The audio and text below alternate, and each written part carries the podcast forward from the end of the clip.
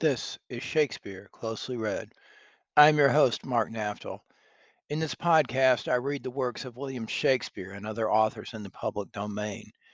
In addition to reading their, these works in their entirety, I'll stop frequently to comment on the text, its meaning, and lessons to be drawn. This is a place for lovers of Shakespeare's words, words, words. I delight in the beauty of his language and believe through this beauty we can find truth and how to live a virtuous life. I hope this podcast can help students understand Shakespeare better and how to appreciate his sometimes difficult language. Maybe you can use it to help you write papers or study for tests. Drop me an email at shakespeareclosely at gmail.com if you have questions, comments, alternative interpretations, or would like some help. Let us begin. We are continuing with Henry V. They are now at the siege of Harfleur. We heard Henry's great once more into the breach, dear friends. Um, speech. Notice he referred to the, the soldiers there as uh, as friends. Later, he will will up the ante a bit, if you will, and start calling them brothers. But we'll get to that. And then, somewhat comic relief, we see the um, soldiers of different parts of the British Empire uh, coming together. Uh, the British were always very, very proud of their diverse ethnicity contained within Great Britain, and later on their uh, their overseas empire as well. So we've got the uh, the Irish, the um, the Welsh, and the Scots, and it seems like the here the Welsh and the Scots are uh, are ganging up on the Irishmen. So let, let us return to the text. Macmorris. Of my nation, uh, Macmorris is the Irishman, of course. Of my nation, what ish my nation? Ish a villain and a bastard and a knave and a rascal. What ish my nation? Who talks of my nation? Fluellen.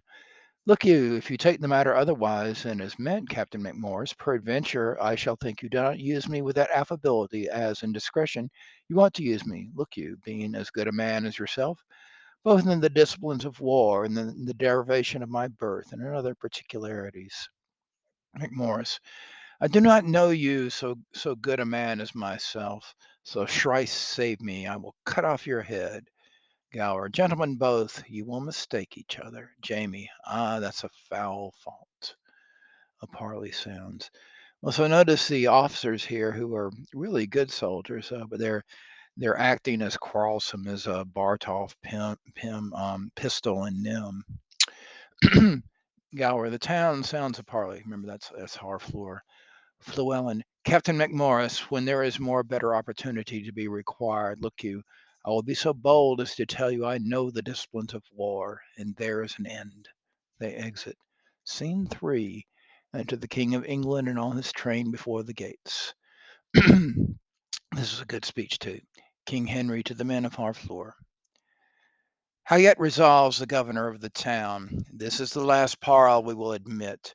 Therefore, to our best mercy give yourselves, or like to men proud of destruction, defy us to our worst.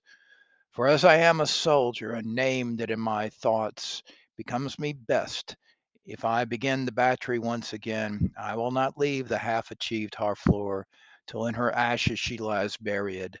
The gates of mercy shall be all shut up, and the fleshed soldier, rough and hard of heart and liberty of bloody hand, shall range with conscience wide as hell, mowing like grass your fresh fair virgins and your flowering infants. What is then to me if impious war, arrayed in flames like to the prince of fiends, do with its smirched complexion all fell feats and link to waste and desolation? What's to me when you yourselves are cause if your poor maidens fall into the hand of hot enforcing violation? What rein can hold licentious wickedness when down the hill he holds his fierce career? We may as bootless spend our vain command upon the enraged soldiers and their spoil, as send precepts to the Leviathan to come ashore. Therefore, you men of Harfleur, take pity of your town and of your people, whilst my soldiers are in my command whilst yet the cool and temperate wind of grace or blows the filthy and contagious clouds of heady murder, spoil, and villainy. If not, why in a moment look to see the blind and bloody soldier with foul hand desire your locks of your shrill shrieking, shrieking daughters, your fathers taken by their silver beards, and their most reverend heads dashed to the walls. Your naked infants spitted upon pikes, whilst the mad mothers with their howls confused do break the clouds, as did the wives of Jewry at Herod's bloody hunting slaughter men. What say you? Will you yield and this avoid, or guilty in defense be thus destroyed? Okay, rhyme there, avoid and destroyed. Um, very hard speech, and uh, and certainly um, today we would consider that uh, Henry was uh, threatening war crimes uh, on the town of Harfleur. He's saying that uh, if they don't surrender, his soldiers are going to rape all their daughters and and not only kill the babies, but um, spit them on on pikes. Um, now, as I said before, that um, that was the the law of, of of war at the time. The customs was that if a besieged town did not give up when its uh, when its walls had been breached, that the soldiers could plunder. Uh, of course, this was very graphic. What what Henry is is uh, threatening on them, and apparently there was some truth in this too. Uh, notice among the other things that he threatens them with is fire. Uh, there's a saying, a quotation attributed to the real Henry V, that a war without fire is like sausages without mustard.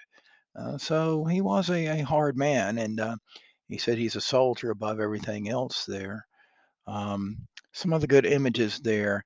One thing that I, I've, I've noticed, um, let's see, send precepts to the Leviathan to come ashore. That's a great whale-like sea creature that's that's mentioned in, in the Bible. Um, sometimes seen today as an image of chaos, and that's what he's going to let loose on them. Um, let's see what else. Cool and temperate wind of grace, or blows the filthy and contagious clouds. Okay, we have there more weather images and the clouds um, that's been throughout the Hollow Crown um, plays the image of the clouds and the sun. And um, and remember that um, Henry said that he permitted the clouds to smother him up.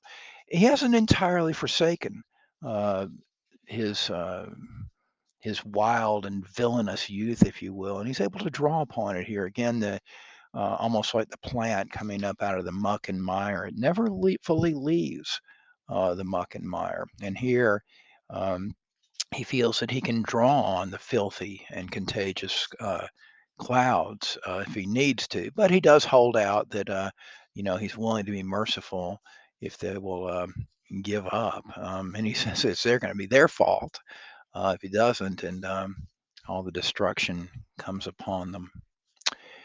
Enter governor, governor.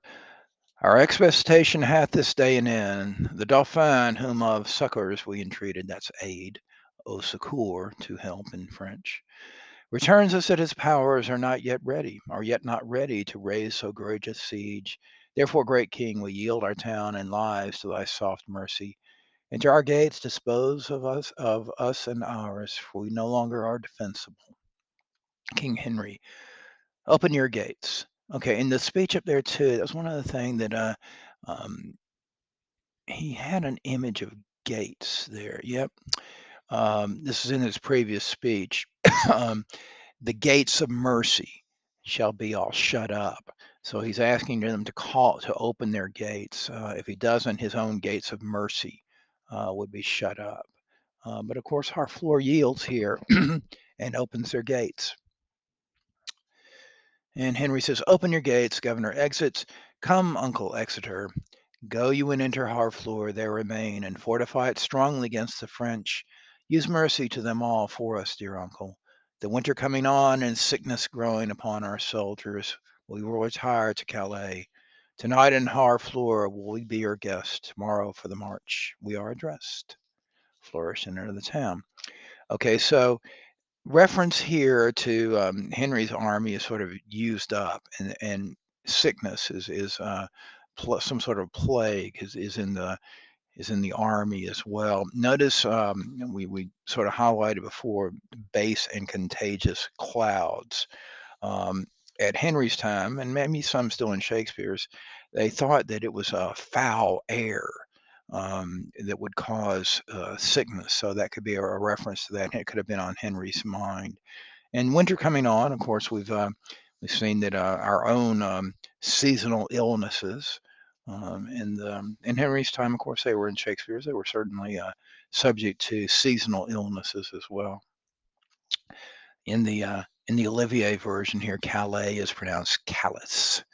Um, so he gives Exeter the town, and then um, so Henry's going to be his guest in the in the town and, and retire upon Calais, which was the French stronghold, or so he thought.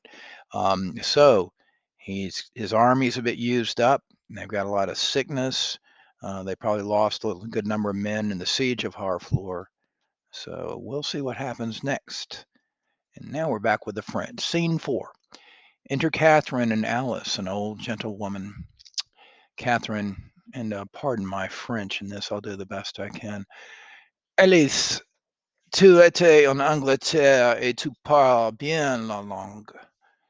Alice, un peu, madame. That's a little bit. Yeah, Catherine asks that uh, her her maid that um, you you you've been uh, you have been in in in England and you speak well their language. Uh, un peu, madame. Catherine, je te prie, mon enseigner.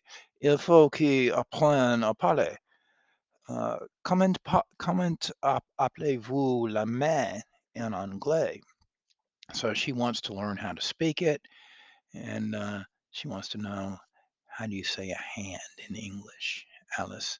La main? Elle appelle the hand. Catherine, the hand. Et les doigts, fingers. Alice, les doigts. Ah, ma foi, j'oublie les doigts, mais j'ai euh, souviendrai les doigts. Je pense qu'ils sont appelés des, des fingers. Oui, des fingers. Catherine? La, la main, the hand. Les doigts, les fingers.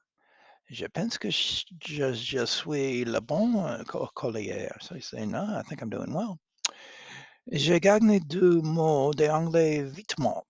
Two more French words uh, quickly.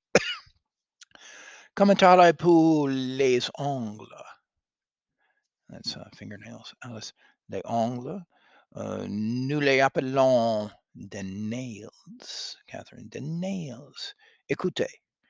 Uh, Dites-moi si je parle bien the hand, the fingers, et the nails.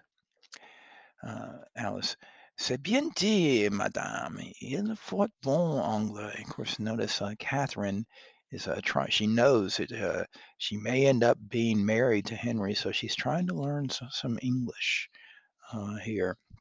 And, uh, and notice that uh, um, she's asking for body parts first. A little, uh, a little entendre there, perhaps. Catherine, dites-moi langue pour la bras. That's um, the arms, Alice. Des armes, madame. Catherine, Et le coude, that's elbow. Alice, the elbow. D'elbow, Catherine. Mène faire la, la, répétition de tous les mots que vous m'avez appris de la prison. Alice. Il est trop difficile, madame, comme je pense. It's very difficult, I think. Catherine, excusez-moi, Alice. Écoutez. The hand, the finger, the nail, the arm, the bilbo, the elbow, madame. Oh, Seigneur Dieu. Oh, Lord God. Je m'en oublie, I forgot. The elbow. Comment vous le call? Alice, the nick, madame. The nick. Et les mentons? Alice, the chin, the sin, says Catherine. The golden neck, lamentant the sin. Alice, oui, sur votre bonheur uh, et, et, et, vérité, vous prononcez les mots si droit qu'il est natif d'Angleterre. It's flattering her, her mistress, saying, Oh, you speak it as well as an English natives, Catherine. Je ne te prendre pour la, la grâce de Dieu et un peu de temps. A little time, I'll be learning it all by the grace of God. Alice. N'avez-vous pas déjà oublié que que je vous ai enseigné? Catherine. Non. Je réciterai à vous promptement. The hand, the finger, the mail. Alice. The nail, madame. The nail, the arm, the elbow. Uh, so votre honor, the elbow. Catherine. On s'est dit déjà de elbow, de nick et de signe. Comment appelez-vous la pierre et la robe? Alice. Les foot, madame, et le compte. Catherine. Les foot et les comptes. Seigneur Dieu, ils sont amants, des sont mauvais, corrupts, gros et, et, et non pour les dames de honor de user. Je voudrais prononcer ces mots devant le Seigneur de France pour tout le monde. Faux. Le foot et les comptes. Euh, néanmoins, je récitais une autre fois, mais, mais le camp ensemble. The hand, the finger, the nails, the arm, the elbow, the neck, the sin, the foot, le compte. Excellent, madame. C'est aussi pour uh, une fois. À dinner. That's enough for now. Let's go to dinner. They exit. Thank you for staying with me through my terrible uh, French pronunciation. I'm, I'm probably in, in French like Catherine is in English. Scene five. Enter the King of France, the Dauphin, the Duke of Brittany, the Constable of France, and others. Okay, we're ready for a war council now. King of France. To certain he hath passed the river Somme. Constable. And if he be not fought with all, my lord, let us not live in France. Let us quit all and give our vineyards to a barbarous people. Okay, so France was well known for their vineyards and their wine. Dauphin. Oh, Adieu, vivant. Shall a few sprays of us the emptying of our fathers' luxury, our scions put in wild and savage stock, spread up so suddenly into the clouds and overlook their grafters? Brittany. Normans, but bastard Normans, Norman bastards. Modelevier, if they march along unfought withal, but I will sell my dukedom to buy a slobbery and a dirty farm in that nook shotten isle of Albion. Constable. Dieu de bataille, uh, god of battles, where have they this metal? Is not their climate foggy, raw, and dull, on, on whom in, in a despite the sun looks pale, killing their fruit with frowns? Can sodden water a drench for surveying jades their barley broth, to cut their cold blood to such valiant heat? And shall our quick blood, spirited with wine, seem frosty? Oh, for honor of our land, let us not hang like roping icicles upon our houses' thatch, while a more frosty people sweat drops of gallant youth in our rich fields. Poor we may call them in their native lands. Dauphin. By faith and honor, our madams mock at us and plainly say our metal is bred out, and they will give their bodies to the lust of English youth, to new store of France with bastard warriors. Okay, so the the women of France are going to take up with the English and uh, renew the French stock that way. Brittany. They bid us to the English dancing schools and teach lavoltas high and swift corantos, saying our grace is only in our heels and that we are most lawfully runaways. Okay, the grace in the heels, that is, they've been mm, running away from the British King of France. Where's Montjoy the Herald? Okay, Montjoy also was sort of the traditional battle cry of the of the French at this time. Speed him hence. Let him greet England with our sharp defiance. Up, princes, and with spirit of honor edge, more sharper than your swords, high to the field. Charles de la Breth, High Constable of France, you Dukes of Orleans, Bourbon, and of Berry, Alençon, Brabant, Bar, and Burgundy, Jacques Chatillon, Rambures, Vaudemont, Beaumont, Grandpré, Rousseau, and uh, Falconbridge. Foix, Lastal, Bouciqualt, and Charleroi, high dukes, great princes, baron, lords, and knights. For your great seats now quit you of your great shames. Bar Henry England that swoops through our land with pinions painted in the blood of Harfleur. Rush on his host as doth the melted snow upon the valleys, whose low vassals seat the Alps to spit and void his room upon. Go down upon him, you have power enough, and in a captive chariot into Rouen bring him our prisoner. Constable. This becomes the great. Sorry am I his numbers are so few, his soldiers sick and famished in their march. For I am sure when he shall see our army, he'll drop his heart into a sink of fear, and for achievement offer us his ransom.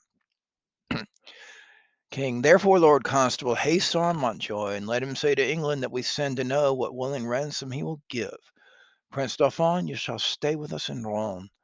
Dauphin, not so, I do beseech your majesty. King, be patient, for you shall remain with us. Now forth, Lord Constable and Princess All, quickly bring us word of England's fall. Okay, rhyme there of all and fall. They exit. Okay, so King sounds very confident, but is he so confident he won't let his son go to war? Uh, but they exit. Scene six. Enter Captains English and Welsh, Gower and Fluellen. Gower. How now, Captain Fluellen? Come you from the bridge? Fluellen. I assure you there's a very excellent services committed at the bridge. Gower. Is the Duke of Exeter safe? Fluellen. The Duke of Exeter is as magnanimous as Agamemnon. Okay, that's from the Trojan War. He was the king of them, but he was uh, he was not really known for his magnanimity. Um, in fact, it was his uh, taking of Achilles' uh, girl that that caused the anger of Achilles and him to to uh, sulk in his tent. So, I'm not call Agamemnon magnanimous. Back to the text. And a man that I love and honor with my soul and my heart and my duty and my life and my living and my uttermost power. He is not God be praised and blessed, any hurt in the world, but keeps the bridge most valiantly with excellent discipline. There is an ancient lieutenant there at the bridge. I think in my very conscience he is as valiant a man as Mark Antony, and he's a man of no estimation in the world. But I did see him do his gallant service. What do you call him? He is called Ancient Pistol. I know him not.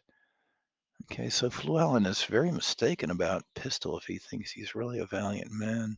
But enter Pistol, here we here we'll see. Fluellen, here is the man. Captain, I thee beseech thee, do me favors. The Duke of Exeter doth love thee well. Fluellen, I praise God, and I have merited some love at his hands. Pistol. Bardolph, a soldier firm in heart and sound of heart, and of buxom valor, hath by cruel fate and giddy fortune's fickle wheel that goddess blind that stands upon the rolling restless stone. Okay, so the the idea of fortune um, and uh, the wheel was associated with it because it would spin some people up and some down um, but she didn't really stand upon it. Uh, and and she is seen as being blind. But uh, why he's doing this elaborate metaphor, God knows. Fluellen, by your patient ancient pistol, fortune is painted blind with a muffler afore her eyes to signify to you that fortune is blind.